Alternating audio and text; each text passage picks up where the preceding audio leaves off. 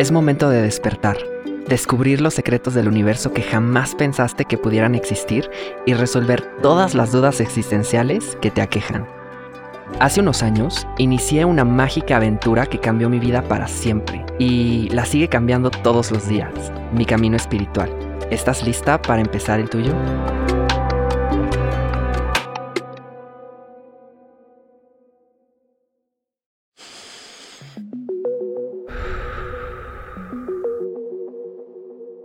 Entras a una librería.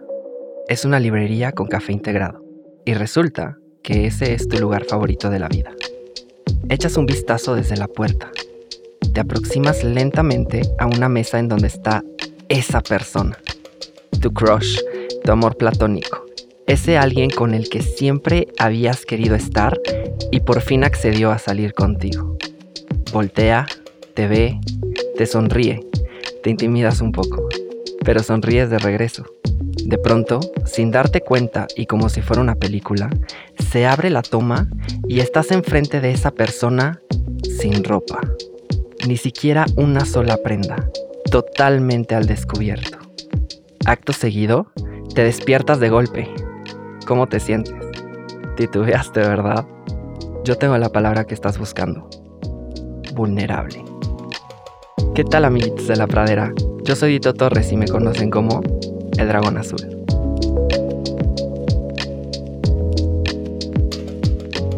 Este podcast contiene información sensible y podría contener lenguaje explícito. Se recomienda discreción.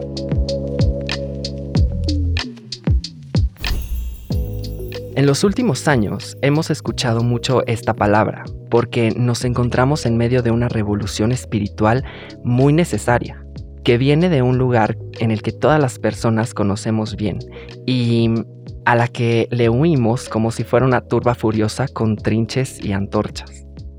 Hemos escuchado mucho sobre la pena o la vergüenza. Algunas personas le llaman de una u otra forma. El oso, por ejemplo. Este término tan peculiar es nada más y nada menos que el síntoma del miedo a no pertenecer. Estar desnudo, en tu lugar favorito, con la persona que te gusta frente a ti, como ocurrió en el sueño que acabas de imaginar, se encuentra en el universo de la anormalidad social y por eso es posible que si te encuentras en una situación parecida, termines por no pertenecer. Suena rudo, lo sé. Brené Brown dijo una vez en una conferencia, la concepción que se tiene de la vergüenza es el miedo a la desconexión. ¿Cómo? Entonces, ¿hay algo en mí que las personas ven y me hacen no merecedor de una conexión real? La verdad es que es súper humano sentir vergüenza. Las personas que no son capaces de hacerlo no pueden sentir empatía, pero nadie quiere hablar de eso. Nadie. Y lo que sucede cuando una persona no pertenece, sí, hice comillas en el aire, es que la molestan, la insultan, la discriminan, en fin, la hacen sentir mal y es precisamente esa herida la que queremos evitar, porque en efecto estás conectando con esas personas, pero no de una forma positiva, sino nociva y con repercusiones. Eso se reduce a un término maravilloso, vulnerabilidad, la enloquecedora y amenazante vulnerabilidad. A nadie, Repito, a nadie le gusta sentirse vulnerable. Porque ser vulnerable es permitir que te vean desnuda, y no precisamente como en el sueño, no. Desnudo del alma, tu verdadero yo expuesto con virtudes y defectos, transparente y reluciente ante un público completamente desconocido. ¿Es un público cruel o un público benevolente? Ser vulnerable es ser humilde, y sí, es no tener una armadura en medio de una batalla, porque puedes salir lastimada en cualquier momento. Pero lo que importa y lo más significativo de todo es que estás en la batalla, luchando con la esperanza de salir bien liberada, feliz o en paz. Piensa en todas las veces que no te has aventado a hacer algo que quieres hacer porque no te sientes preparada. Me voy a meter a nadar cuando pueda estar sin respirar un minuto bajo el agua. ¿Qué? Necesitamos estar conscientes de que eso no va a pasar. Y no porque quiera ser negativo. tampoco es un tema de qué fue primero, si el huevo o la gallina. Es un tema de temer y no sentirte suficiente para llegar a la meta que solo se logra con trabajo y esfuerzo. Si somos realistas, nadie nace con la habilidad de respirar bajo el agua por un minuto. Eso se entrena, se practica y después se logra. La vergüenza juega mucho con la valía y es muy curioso cómo lo hace.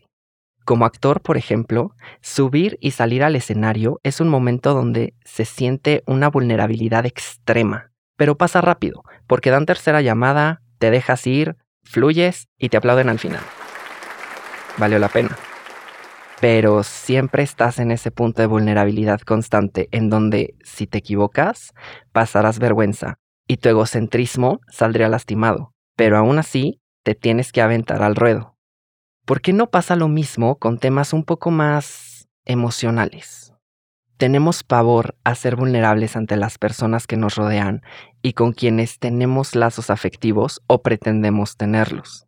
Existe el miedo de no conectar de forma óptima y le hacemos caso en vez de integrar esta parte hermosa y amable de la vulnerabilidad. Aceptar ser vulnerable y salir al mundo con el alma desnuda es la llave que abre la puerta hacia el éxito. Es el primer ejemplo del escenario, es decir, te quiero primero, o perdóname, o me equivoqué. Y aquí viene lo más importante. La vulnerabilidad no es una debilidad, es la medida precisa de la valentía. Ser vulnerable es ser valiente e intrépida. Al pensar en las personas en situación vulnerable, como dice la gente, yo te quiero preguntar, ¿quiénes son ellas? Las personas en situación de calle, las minorías, aquellas que no tienen privilegios suficientes como para sentir vergüenza, las personas que van a la guerra, entre otras muchas, claro. Ellas saben perfecto de su vulnerabilidad y aún así salen a la calle con la esperanza de tener un día mejor al anterior. Y antes de que me digas, ¿Es que ellas no tienen de otra? Por supuesto que sí tienen. Todos los seres humanos tenemos opciones, solo que a veces el hambre y la sed son más fuertes que la vergüenza. Y ahí es donde callamos, porque no pensamos desde el amor.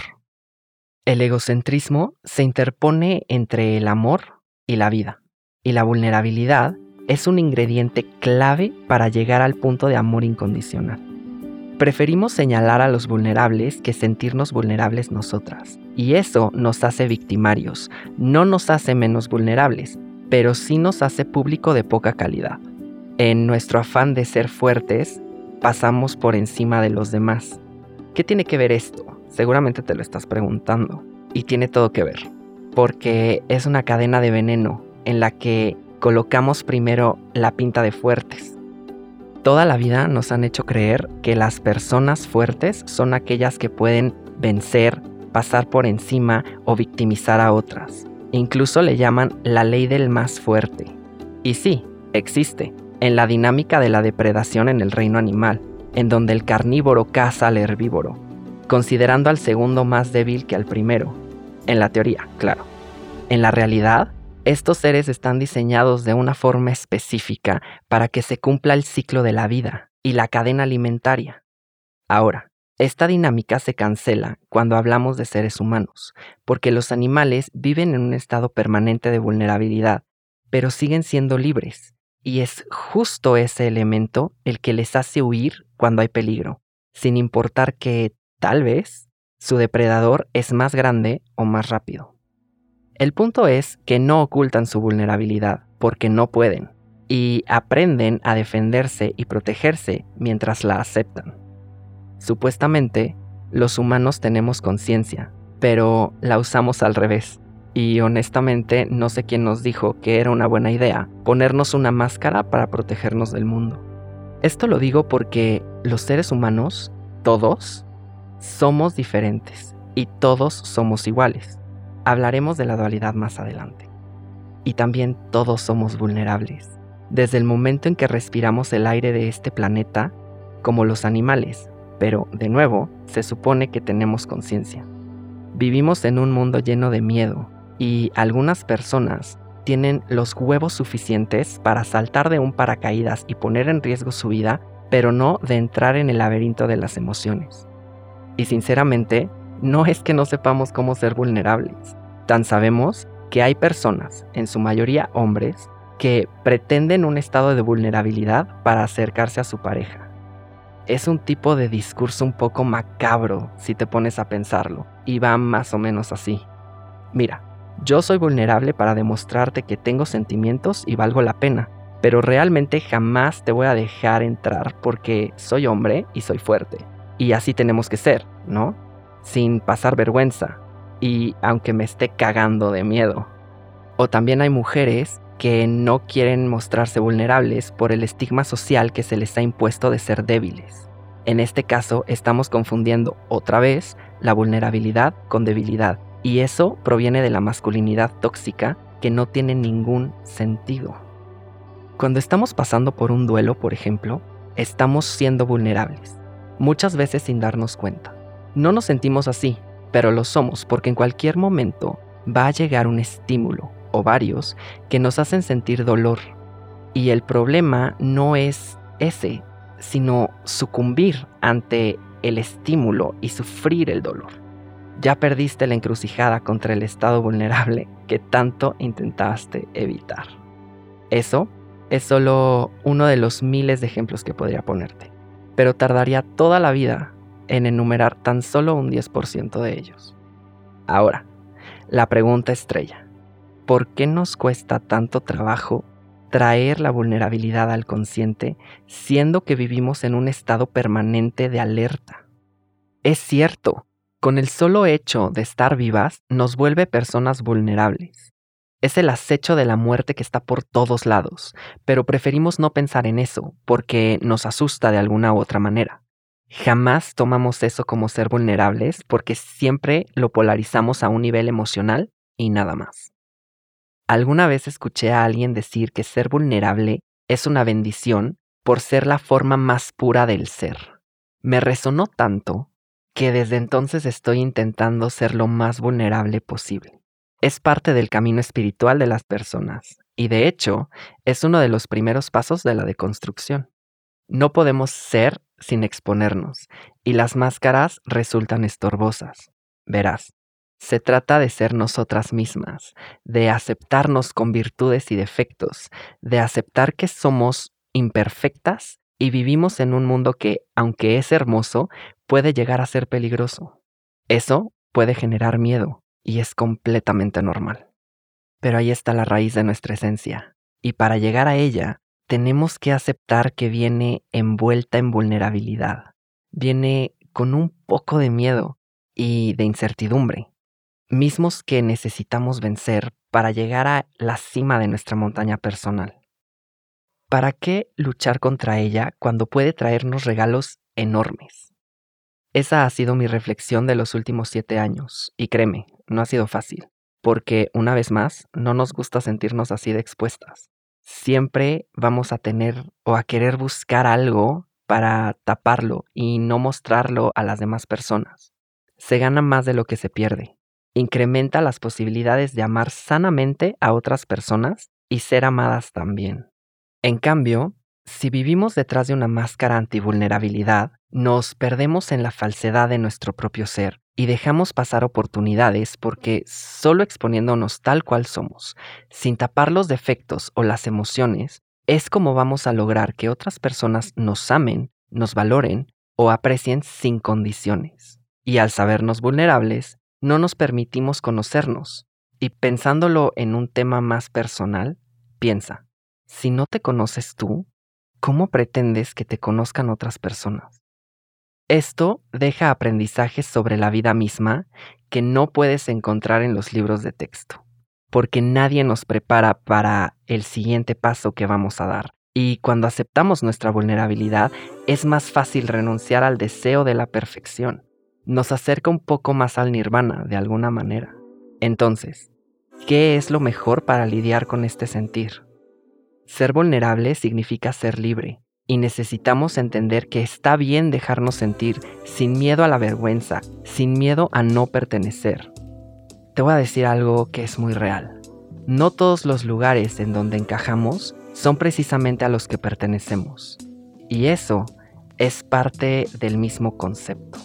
A veces encajamos porque utilizamos la máscara que ya mencionamos anteriormente, pero siempre llega a un punto en el que nos queda chica. Y aquí tenemos dos opciones. Construir una más grande o botarla a la mierda y salir por la puerta grande a un mundo lleno de posibilidades y retos que nos van a enriquecer.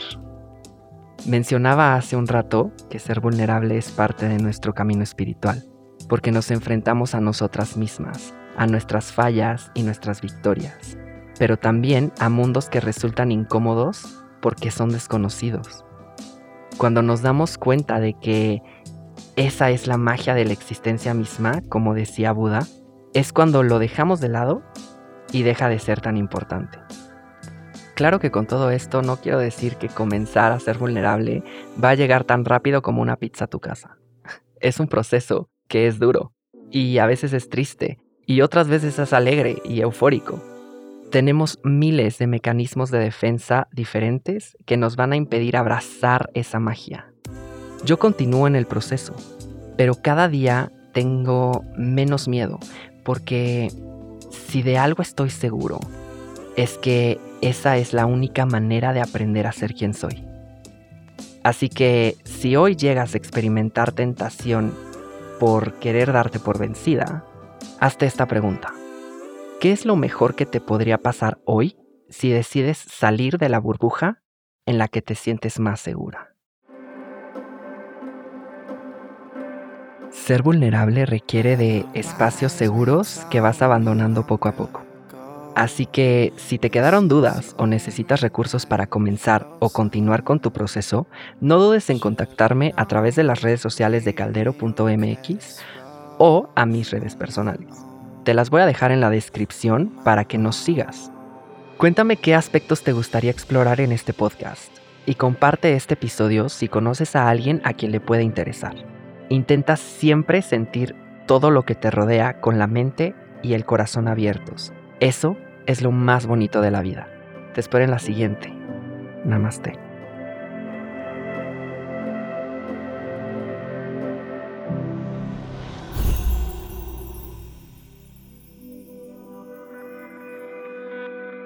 El Dragón Azul es un podcast original de Nodalab y Caldero. El guion original fue escrito por Tito Torres. La edición corrió a cargo de Miguel Andrade, la musicalización y diseño sonoro por Nayeli Chu y la mezcla de este episodio fue hecha por Aldo Leiva. La edición editorial es de Sofía Benedicto y la redacción de contenido de Renata Ramírez y Sofía Serrano. ¿Qué es un camino espiritual? ¿Qué hacer con nuestras emociones? ¿Dios existe? ¿Cuál es nuestro animal espiritual? ¿Por qué no nos gusta ser vulnerables? ¿Cómo canalizamos nuestra energía? Soy Dito Torres, el dragón azul. Acompáñame en el siguiente episodio para conocer más sobre ti misma y todo lo que el universo te tiene preparado.